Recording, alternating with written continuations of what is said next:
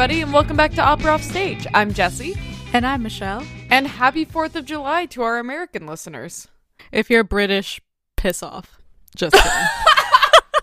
It's staying in. uh, no, we have wonderful British listeners. I don't want to upset them. Yeah. Well, and also, like, I, it does feel a little awkward sometimes to say happy 4th because, like, it's a. It's a complicated relationship with the holiday at this point. I saw this tweet that was like, imagine owning something and then it revolting against you and claiming freedom. Embarrassing. I don't know why I was so like, oh gosh. You know, it do be like that sometimes. My actual favorite Fourth of July tweet has to do with pride. I think I sent it to our I think I sent it to our administrative group chat. But it was how dare straight people ask when their Pride Day is when they know well well and truly that Old Navy's Fourth of July sale is coming up. I love there's like the same version of that tweet, but it's the it's the Toyota like Toyotathon. like it's just so good. Toyotathon is straight pride. Ab- Absolutely, without a doubt. Happy Toyotathon, everyone. Oh. anyway, because it is the week of 4th of July, we are going to talk a little bit about American opera today and I don't know, kind of about the public perception of American opera because it holds a very weird place in the larger opera canon.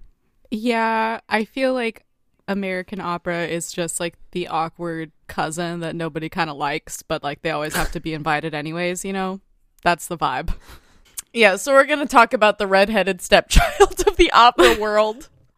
Wow. But before we jump into that, Why are we in such a like roast mood right now? What is happening? we're like? Happy America Day. Let's talk about how America has fallen short.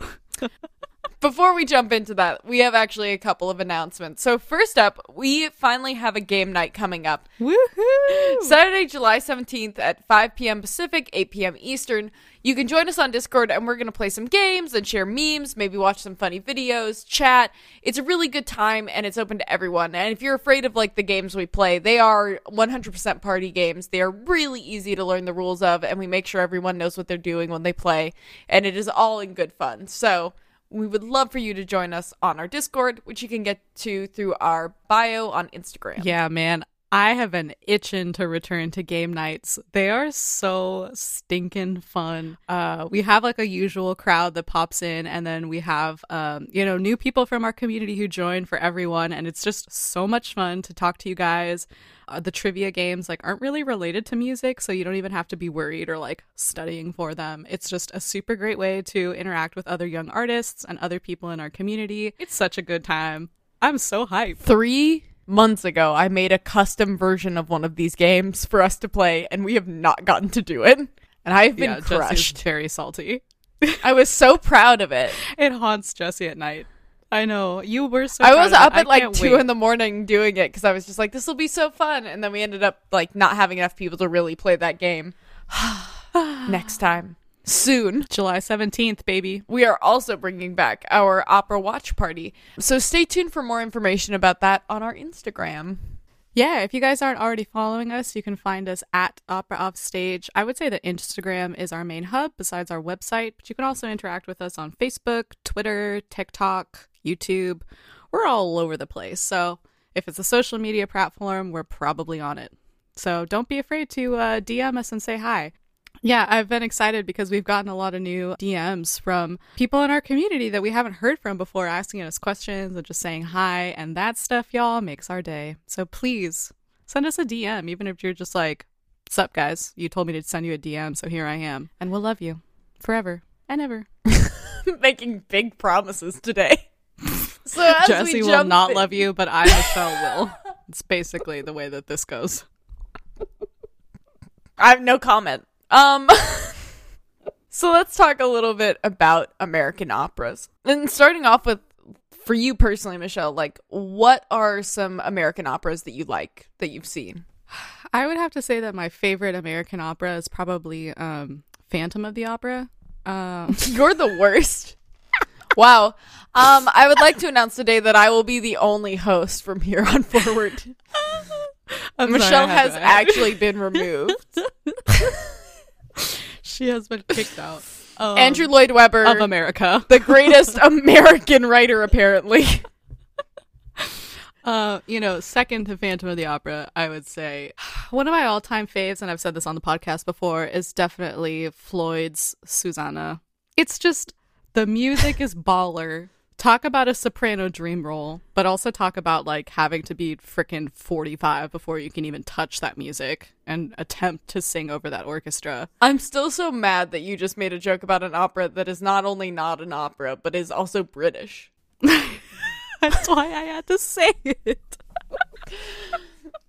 Jesse, not even listening to me, still stuck on Phantom. No, I Um, know we're talking about Susanna. Susanna. It's Susanna. God, I hate when I do this. It's just Figaro. Susanna, First of all, Susanna gives me the actual chills. Like, it's super creepy, but like you can't look away. And like you feel horrible for Susanna and you're totally rooting for her. And then she's like a total badass at the end. And like it's just got it all. The music is beautiful. The orchestration is beautiful. I just, it's a 10 out of 10 for me. Susanna too is like steeped in Americana. Like the story takes place in Tennessee. It's dealing with a lot of religious trauma. A lot of the ensemble numbers are built on like hymns. Oh, yeah. So it is it is both an American opera, but it is like also steeped in like American tradition and American like issues. No, it's it's an amazing opera. And I will say like Ain't It a Pretty Night is one of the few arias that can like consistently make me tear up. Oh, it's so good. It's so so good. So that's definitely one of my faves. I know it's not like the most amazing opera. I love it. I think it's like one of the most emotionally moving operas. Like there are operas I enjoy because like it's fun to watch people perform that kind of music, but Susanna is like one of the few operas that emotionally moves me. Yeah. Oh my gosh. Yes, absolutely. Another fave of mine is Dead Man Walking. Oh, so good. That one's really heavy. I can't watch that one too often, but once again, the music stunning. The story is very, very moving. The characters are just, ugh, everything about it is a 10 out of 10 for me. You know that's a true story, right? Yeah. Yeah. She's a real person, the nun in that story. Yeah. She wrote a book about it. That's what it's Yeah. based on. Yes. So I guess maybe I should have referred to her as a character considering she's a person, Because she's a still, human you know being I who's mean. still alive. you know what I mean. Other other faves are uh you know, I really like Trouble in Tahiti. The music in that one is lit. I do not know. I saw a great production of it at, at the BLO in Boston. They set up stages in places that aren't theaters. So I saw that in a ice rink Oh. and just the way that they did it was super fun. Opera on ice sounds hilarious. What? I said opera on ice sounds hilarious. I know you're saying it's on a skating rink, not that they were skating. Right, yes. But it does, like, in my mind, the idea of, like, putting opera singers on ice skates is just the funniest thing I can think about. yeah, and it was cool because instead of like um traditional theater seats, it was like uh dinner tables. Oh. And so you were sitting at tables watching. it was very and like the costumes, everything it was total 10 out of 10. Dinner theater. Yeah, so I really really enjoy that one and the the little like quartet that sings. Like I just I really enjoy that one. I will say, though, Trouble in Tahiti does sound like like a Brady Bunch episode. yeah. What a what a great what a great name. Jesse, I think this was also kind of on your list, but Afterlife by Tom Cipullo Yes. is also a 10 out of 10 for me. this is one of those operas like there's a tendency in a some new operas to really pare down how many characters you have in a show and i think this is like a show that does that in one of the most effective ways possible Yeah, I would totally agree. and it's just like it's such powerhouse characters of like pablo picasso and gertrude stein. And it's i don't know it, i love the way he wrote them. That's one that like you can't really say much about without you should go and listen to it. I'll leave it at that. Yes, that is a that's a good one. I also just really enjoy Tom Cipullo in general. oh yeah Um, his works are really, really good. I think he's a really, really smart opera composer, and I think his storytelling is excellent. I will say his compositions are hard. Those are difficult pieces, especially his operas. But I think that if you were a new music and American opera lover or aficionado, you should definitely check out Afterlife if you haven't already. Mezzo soprano, baritone, soprano, three roles. And then last little shout out on my list is Fellow Travelers by Gregory Spears. I think that's on a lot of people's lists. I mean, that opera is just, once again, 10 out of 10 for me. Yeah, once again, that's actually about a very specific period in American history. Yeah. Gregory Spears is also pretty, I was going to say young. I thought he was in his 30s. He's 44. I don't really know that much about Gregory Spears. I need to do more research, but um, he's also a good looking guy.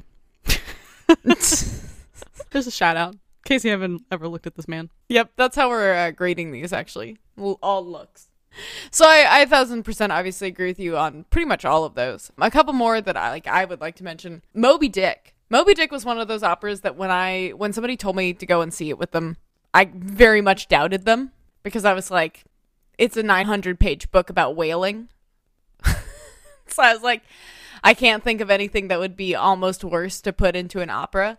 But it's actually brilliant. And the huge male choruses and the set that they've been using for the past couple years. It's beautiful. And they really did a great job of distilling it down to its essential elements and making it dramatic. It's so good. It's so, so good. I would take people to that opera gladly. I would even take people to that as their first opera. Well and truly, which is about the highest compliment I can give. And that's on, and I forgot his name. and that's on Jake Heggie, baby. Yeah, Jake Heggie really is a great composer. And then another one that we actually did for one of our watch parties is As One, which is the story of a trans woman's transition. I think it's an it's another one of those that once again they've really simplified how many people they have on stage, but it is incredibly effective and moving. And we mentioned the, just the other week that our friend Tona Brown is going to be in that show this year, which is very exciting. But that is that was another one of those shows where listening to it, I thought everything lent itself to the story so well and it was so incredibly important.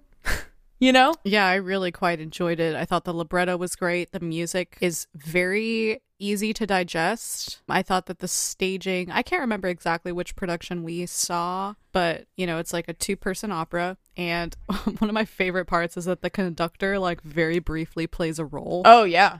And something about that, like, really just gets me going. Yeah. and it's it's just really, really, really powerful. Yeah. And I I wrote on I wrote out I was so angry about one opera. So this is not in my list of my favorite American operas, but this was we watched as another watch party Dr. Atomic. And it started so strong and then it went absolutely nowhere. And I was so mad because it's such an interesting story to tell about the Manhattan Project, about this man's relationship with these people around him and everything. But they just got so stuck by the second act that it, the story just went nowhere. Yeah, Dr. Atomic is one of those that had that really had us in the first half. Like Act One. It was it set itself up so well. so strong. I think it had the potential to be way more of a classic than it ended up being. I actually would have to look and do some research on which was more successful, Dr. Atomic or Nixon in China. Yeah, I mean, there's nothing wrong with it. It's still a great opera, but it's kind of like it drags on and it doesn't wrap up in the way that you would hope. The second half of the opera is him having the same conversation like eight times, and it doesn't resolve itself. It doesn't have him actually making any choices, and so it just doesn't go anywhere. And I also think it's a big mistake to end on the bomb exploding. I think kind of that honestly should have been the end of the first act. Yeah, that's a good point. I think that's part of the reason we got so stuck. Is like you're all leading up to something where the reaction to it would have been much more powerful than ending with the bomb. Sure. Yeah, that's a good point. I know, because I'm right. Yeah, I actually I want to rewatch that. oh my, okay. Um, all right, settle down, Scorpio. Uh, um, yeah, that's one that I would actually would really like to watch again because Yeah. I for that watch party I was in and out of the the second half, so I feel like I had an even more disjunct view of it. But um, I think we should rewatch that one and give live commentary. There we go. Yeah, I mean, I thought that the overall like the arias in that and the music in it is great. I mean, compositionally, it's it's pretty great. I think the storytelling and plot could have been better. Yeah. That was just one of those where it almost achieved greatness in that like like I said, it's such a uniquely interesting story to talk about, but they just kind of got they didn't know what they really wanted to say and therefore it didn't go anywhere. You can't just say bomb bad. That's not enough. I wonder how often that one's performed. I feel like it gets popped out there every once in a while because they're like, "You want some modern opera? Doesn't everyone like John Adams? I feel like I see Nixon in China in programs more often than Dr. Atomic. I feel like really the biggest time I've ever seen Dr. Atomic was just the Met production. Yeah. I haven't seen it too often since then, but Well, I also is like a massive undertaking set wise, so I don't know how often they really want to go into it. yeah, there's an unnecessary amount of men in that show. Welcome to our next episode. Why do so many operas have an unnecessary amount of men? Which would honestly be rude of me to say. Like, the thing that breaks my heart all the time is that I love Jake Heggie's operas, but they are almost exclusively men. Too many men. There's like where, where are you supposed to woman. get all these men? Where do these Where men are all these from? men coming from? How are you supposed to source that many men? Don't they know we have like an, a shortage of men in opera? Like where where are we expecting to get this ginormous cast of men? But now let's talk a little bit more generally about American opera and why American opera really doesn't get the same kind of recognition as other operas. Because I think most people would agree, like, if you look at seasons, if you look at seasons in other countries outside of America, you don't see American operas getting put on very often at all. And the one opera they do tend to try and do is Porgy and Bess, which is problematic Oh, with how white so many of these countries are. There is Oof. a wild story, if you haven't seen it, about one country which tried to claim that their very, very white opera singers had African ancestry in order to get around the clause that the people playing those roles do actually have to be black. D- wild. Absolutely wild. But all that is to say that American opera doesn't see a lot of playtime in other countries. Yeah. So why do people hate American opera so much, Jesse? Why do you hate us? I think number one is like is the fact that American opera does lack some of the tradition and history that a lot of Italian and German and even English opera has. You know, they can date it back centuries. Most of even now, like the most popular American operas are within the last hundred years. oh yeah. Well, I mean, we had prolific works in opera in Italy and France. You know, Well, yeah, hundreds like- of years before the U.S. was even a country, before even we even then, came on the block. You have to remember that like Italian opera dominated for a very long time, even before German and like vernacular opera became popular. yes. Yeah. So I mean, number one is that it doesn't necessarily have the same pull as a lot of traditional opera because it is modern. By its nature, American opera tends to be more modern, and modern operas, even in countries that love opera, don't really get as much playtime as as other ones. Another big part of that too is that, like we talked about with Susanna and Dead Man Walking and Fellow Travelers and Doctor Atomic, a lot of American opera has to do with American issues and American history, like very specific things that may not translate well. And may not even translate well to other Americans who don't know that history. A lot of people don't know about the McCarthy era, which is what Fellow Travelers is about. And if you're not Southern, Susanna might have a very weird feel to you. Probably not, considering how many films fill that same era, but you never know. And they and because of that too, I think sometimes that American operas lack some of the grandeur of some other operas. You know? Yeah, American opera is filled with political and social matters. And aside from political and social operas, I mean, a lot of them focus on kind of the day to day American experience or American stories. So it makes sense as to why a lot of these operas perhaps, you know, have European premieres but aren't necessarily going to be on every, you know, opera house's uh, 2021 2022 season. Yeah. But I mean, even I guess the other thing too is that when you look at the story structure of some of these, there is like when you're not basing them out of uh, some of these larger mythologies that a lot of operas are based on, sometimes you lose that also sense of grander storytelling. You know, the love stories in these are a little more complex, a little more nuanced Yeah. and they carry a lot more weight than like say the humorous nonsense of a Mozart comedy. and I think that's it's a little more difficult to pull off. Like uh like Vanessa, which we also did a watch party of. Like I think that love story is I mean or lack thereof is harder to watch. Yeah, and speaking of American, to be totally honest, English isn't necessarily the most quote unquote beautiful language, at least in my opinion. It's a very matter of fact language. It's not going to be competing with French or Spanish anytime soon or Italian. Some of those I would agree with, and some of them I would disagree with. Because first of all, I love singing in German. I think a lot of German pieces are absolutely gorgeous, and like I think the percussive nature of certain pieces of languages are beautiful. So I don't know. Like I would say English gets a. I think English gets a worse rep, a worse rap on all of that because uh, it's no fun singing high in the nasals of French and the gutturals of Russian. like True. there are plenty of pieces of other languages that aren't as pretty.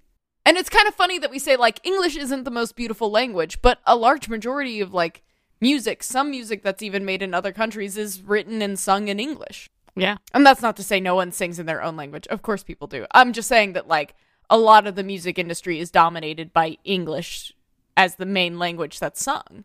So this idea that it sounds bad in opera but not bad in pop music is always a little funny to me. That's a good point. Right though? It's like a weird thing to like draw a line on. And I understand why people feel that way because like there is I remember the first time I sang in English like in a classical style and I was like why is this so hard? But I I don't necessarily know that that's true versus perception. But I think I think, you know, going into perception I think perception plays a huge role in why American theater doesn't get as much, American opera doesn't get as much time in European theaters, because I think Europeans are very much entrenched in their own art, which is understandable. Like, there's a sense of nationalism around it, but there's also this idea that, like, Americans couldn't make anything that good. Oh, yeah. And I promise this is not just me making things up. Like, these, this is things I have. I have heard from directors and people before about American singers and about American librettos. I'm sorry, are you speaking about frickin' Rudolf Bing? like, Oh God. just not allowing American singers to sing at the Met forever? like, come on, this is everywhere. Well, and there's the there's this hilarious thing. While we were doing some of the research for this episode, I was reading a New York Times article about it and was talking about how the Met didn't perform pieces in English for such a long time, and even then, there was once a time where Italian was so popular that they were performing all of Wagner in Italian, which is wild to think about. That you would change the language, but not to the one the people in your state spoke. Yeah. Anyway, that's how much that's but that is how much people didn't like English as a language for opera was that America, even though the tradition of opera is that you would change it to the vernacular of the people who were going to come see it so that they could understand the language. It was so unpopular that they would change it to German or Italian instead. We love to see it. Yeah, the perception is definitely not that great. I will also say that because American operas, you know, by default are a little bit more modern because they've been written in the last like 100 years plus, a lot of new music uh, and a lot of new American operas have the new music vibes. And a lot of it is pretty difficult. And so I think that, you know, to put on Afterlife by Tom Cipullo takes a completely different mindset and a completely, potentially completely different type of musician than the people that you're bringing in to be, you know, superior at a Mozart opera.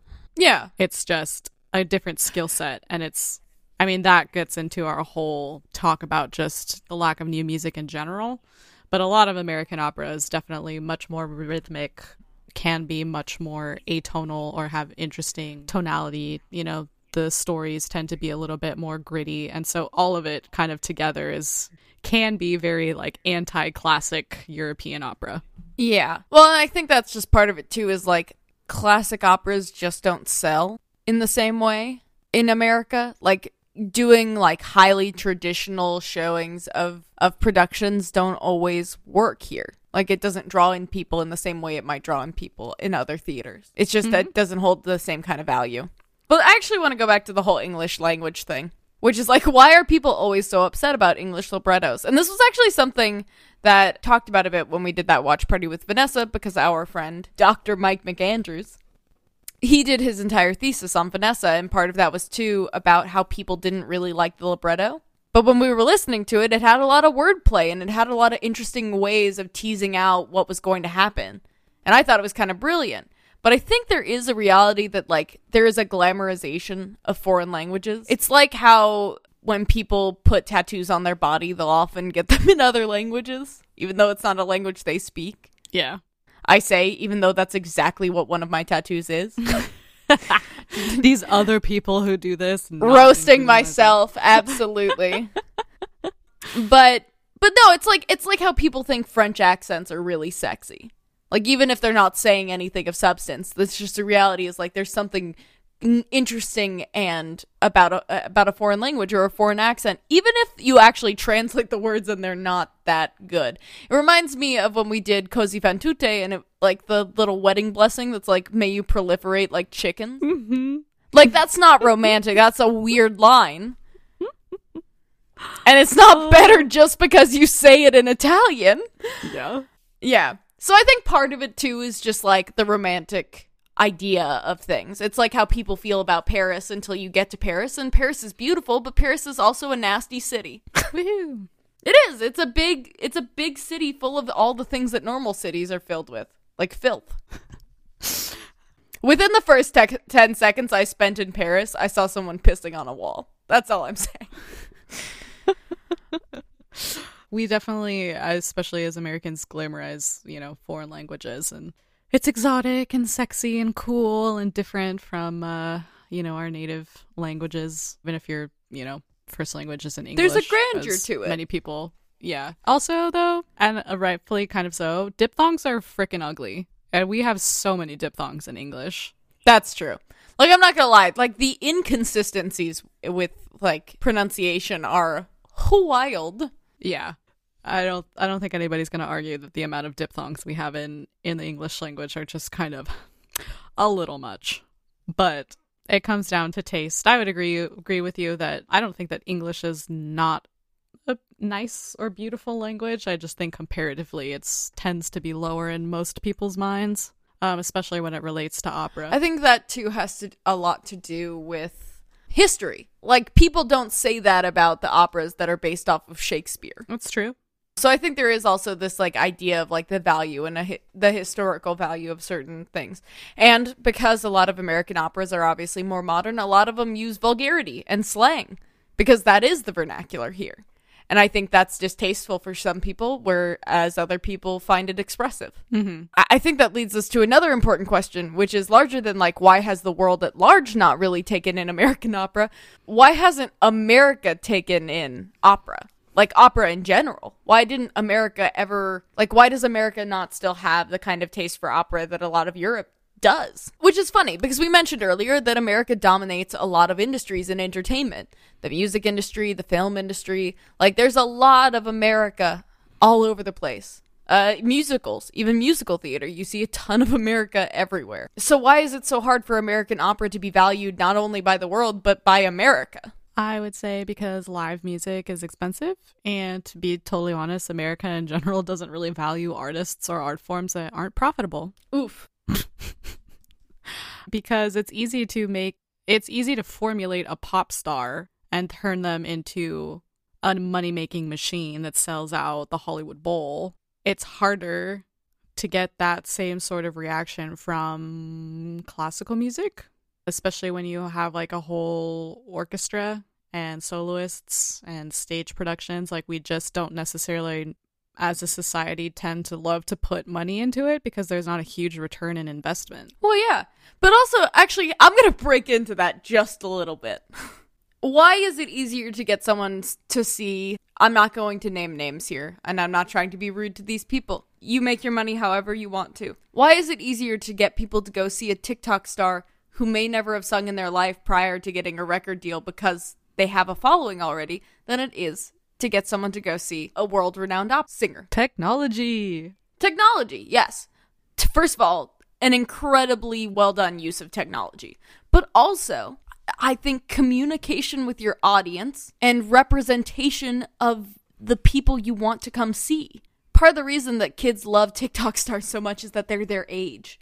Like they are young and they are like them. And they're also communicating with them directly in a way that opera doesn't communicate with people outside of the industry at all most of the time. And that's part of the reason with that America has such an issue with like traditional operas because these traditional operas don't really speak to people in the same way. In the same way that I said Susanna is one of the few operas that emotionally moves me, and it's partially because I grew up in Tennessee. Like there's a connection there that means something to me. Yeah, it's true. Opera singers and uh, classical musicians definitely have a difficult relationship with technology. Well, yeah, and that's the other thing about technology is like it's not accessible to a lot of people. Everyone can get on TikTok and watch something.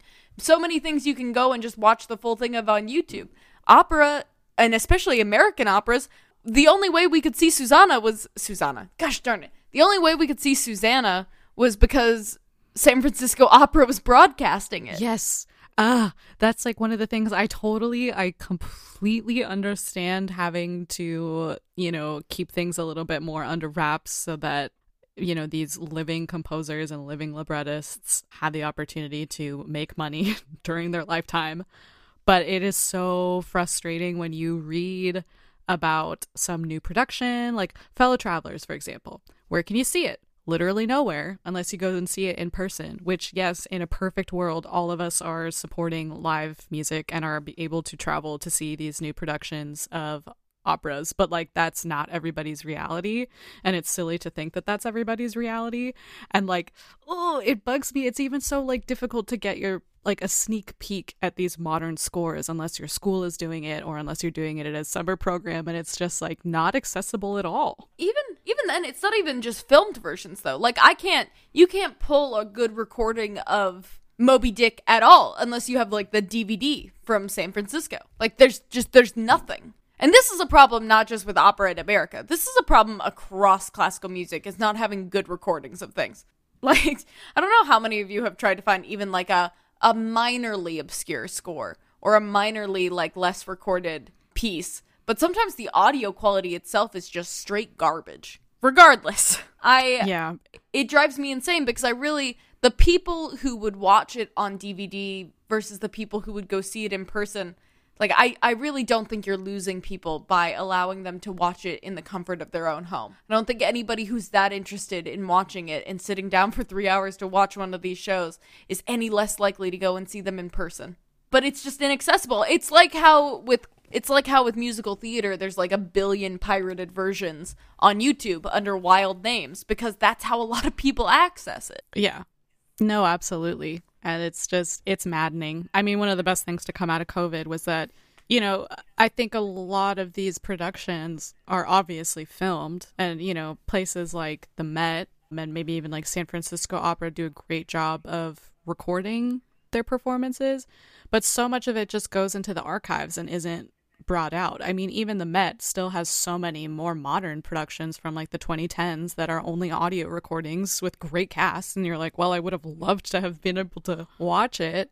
But, you know, I mean, we only saw the San Francisco Opera production of Susannah because they decided to pull it out of the archives. Yeah. Like, all of this stuff is just sitting. Drives me crazy. Drives me absolutely up the wall. But also, like, I think too that the history of opera in America bears like a little bit of the weight of this because the thing is is that the what I would like to tell you is that the Met has screwed us over again. uh, but a lot of shows that came early on to the Met weren't performed in English. And it was at a time when the Met was doing their productions. This was also a time in the world when people had kind of stopped translating their operas into the vernacular of the region. It was a time where people had stopped doing that as much.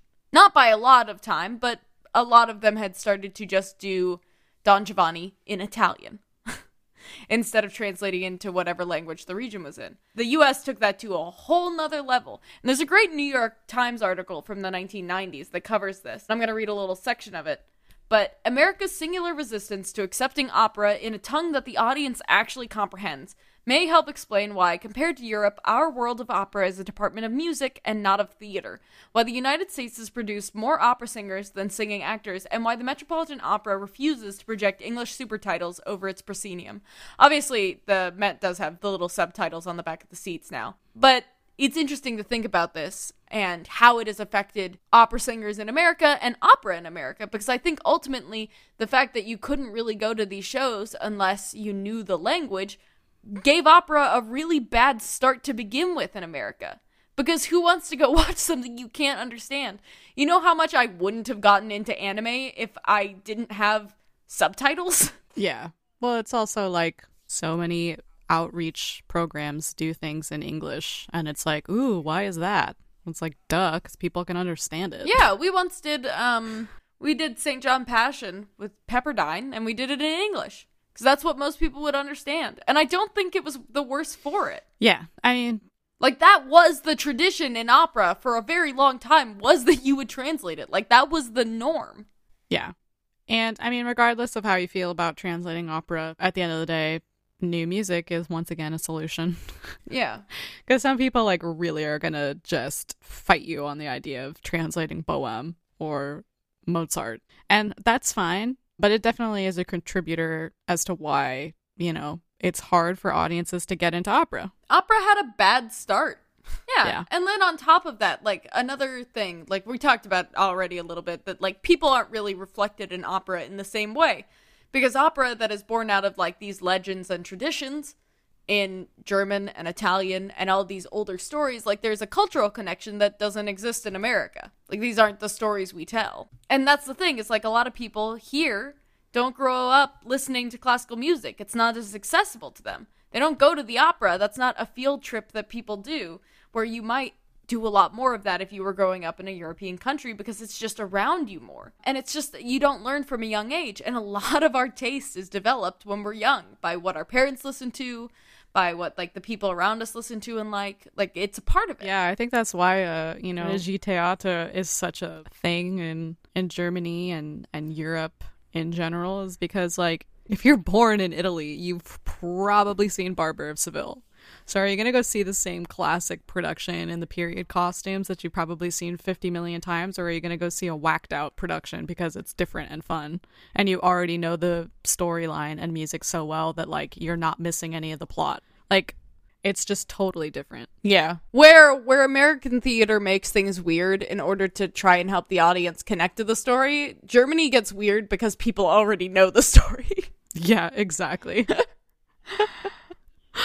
Pretty much. And the other thing is that, you know, there just aren't as many opera houses across the US and, you know, opera isn't government funded like in Germany and other places in Europe, so it's just it's expensive to put on. It's difficult, especially when you're sourcing from communities and donors, which obviously then, you know, of course influences what you can put and program into a season. I mean, luckily for us there are a lot of really great groups who are doing the most that they can in order to continue to promote American operas. There's the American Opera Initiative by the Washington National Opera and the Kennedy Center. There's the American Opera Project who do some really amazing shows. That's where we watched As One. And there's even Victory Hall Opera who's going to be putting on Fat Pig later this year. Like there are plenty of groups doing the kind of work that really does connect communities with American opera. And I think there's a lot of value in American opera. I think like I said, a lot of people have their first experience actually being moved emotionally and connected to an opera when you hear an opera in your own language and not just not just the Tender Land Dear God. please not just the Tender Land I swear. but that's the thing is like there's something very special about something in your own language and i think that as we push forward with this idea of new music and new opera it's important that we stop being so pretentious and that we start embracing the real beauty of opera in the vernacular and even translating operas to make them accessible to people. Like, I think that's the spirit of it, and that's how we transform modern and American opera into something that people can understand the value of. Amen. Yeah. And, you know, there's uh, something to be said. A lot of the last couple episodes of our stuff have been very America centric, partially because we've been talking about, once again, very American issues. But if you have something about the way where you live approaches opera that you want to share with us, I would love to hear it because the thing is, like, we're not really qualified to speak on experiences of opera in a lot of other places because we simply don't know. But if you have something to share about the culture of opera wherever you are, please write to us. You can reach us on our website, which is opera-offstage.com, or Facebook, or Instagram, or Twitter, where we're at Opera Offstage. You can come into the Discord for a larger discussion. I'll probably be asking about it a little bit today and like what people's experiences with opera were growing up all around the world. But I would love to hear from you guys. So please, please reach out to us and talk to us. We're always happy to listen, and we're always happy to take on topics that are beyond just the American experience of opera. Yeah, definitely. I'm super, super curious to know what your guys' experience experiences are. Definitely send us a DM. Let us know what your favorite uh, American opera is or just English language opera because I'm super curious to know if there are any other really awesome works that we just maybe haven't had pop up on our radar yet. So definitely send us a DM and share your favorite operas with us. And on that note, we will see you next week. Bye. Bye.